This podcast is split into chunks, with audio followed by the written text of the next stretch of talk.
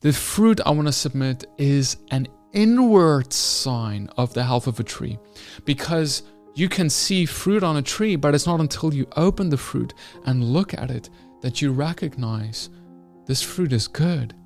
This fruit tastes nice. But when you open up the fruit and you see it's rotten, then you know there's something wrong with the tree. The tree is infected, the tree is sick. We must bear leaves on our trees as an outward sign of health. From the outward appearances, people should look at us and, and see, wow, they are healthy. Praise God. God is doing something in their lives. But not only that, I want to submit then further that we should bear fruit and that fruit should be healthy. In our inward parts, we should be healthy. The problem with the Pharisees of the first century was that they had all of these leaves on their trees, and it seemed from the outside that they were a healthy tree, but upon deeper inspection, Yeshua found that their fruits were rotten and that their inward parts of their heart had evil intents.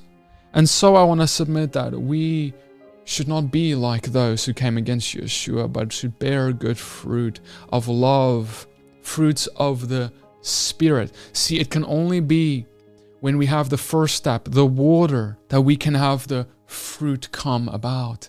Otherwise, you can have a tree that grows even though it's not planted by a stream of water, the Holy Spirit, it'll grow, but because it lacks water, it'll struggle. And it may even bear some fruit, but that fruit will not be prosperous. And that tree will not have the would not be healthy, could not protect itself from infestation. But I would like to remind you of Yeshua seeing the fig tree See, this fig tree was seemingly fine, but it didn't have fruit. But I want you to notice how it was not even the season for figs. Yet look at what Yeshua does regardless.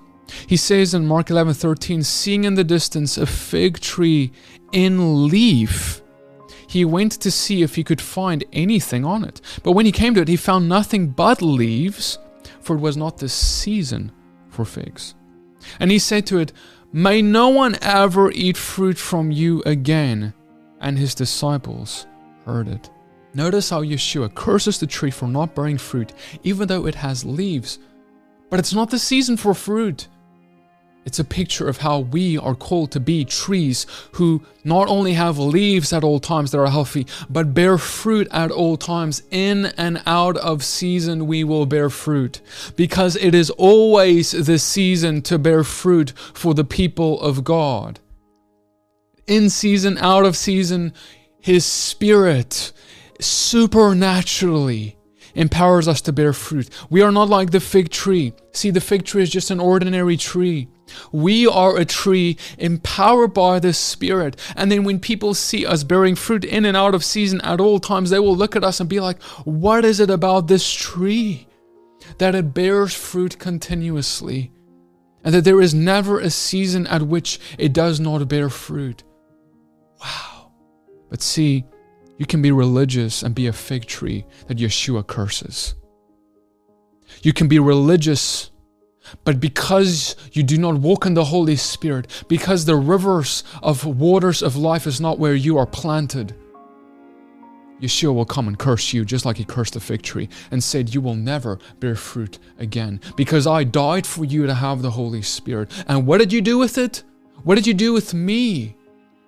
Did you why did you not allow me? Why did you say tomorrow, tomorrow, the day thereafter? when this day is the day that the Lord has made for you to walk in it, to be empowered by Him. Dear, dear brothers and sisters, it is the time is up for us to wait around upon God to do something when He has done it all. What are we going to do with what He has done? I just pray, Father, for everyone who is listening to this, Lord. Father, I pray, Holy Spirit, that you would come upon them, that you would bless them, O oh God, with the waters of life from your Holy Spirit, that they would be planted by living waters that they would manifest those living waters as it flows like a river from them as well. Father, as they are built up, those branches of their trees in the truth, Lord, I pray, God, that they would get deeper revelations of righteousness, to repent of their sins, to look more like you. And Father, as they have leaves come about, let, their, let them have that outward appearance of righteousness so that the world may see and look upon the glory of what you've done in them. And Father, those fruits, Father, even not only our outward parts, but Father, let our inward parts be transformed to bear good fruit for your kingdom. Yeshua, make us like you. Yeshua, help us to be a people that is known for being different, for being holy, for building up a tabernacle not of this world, for bringing about a kingdom not of this world. And Yeshua, come and prepare us for that presence. Prepare us for that face to face that you're restoring us back to.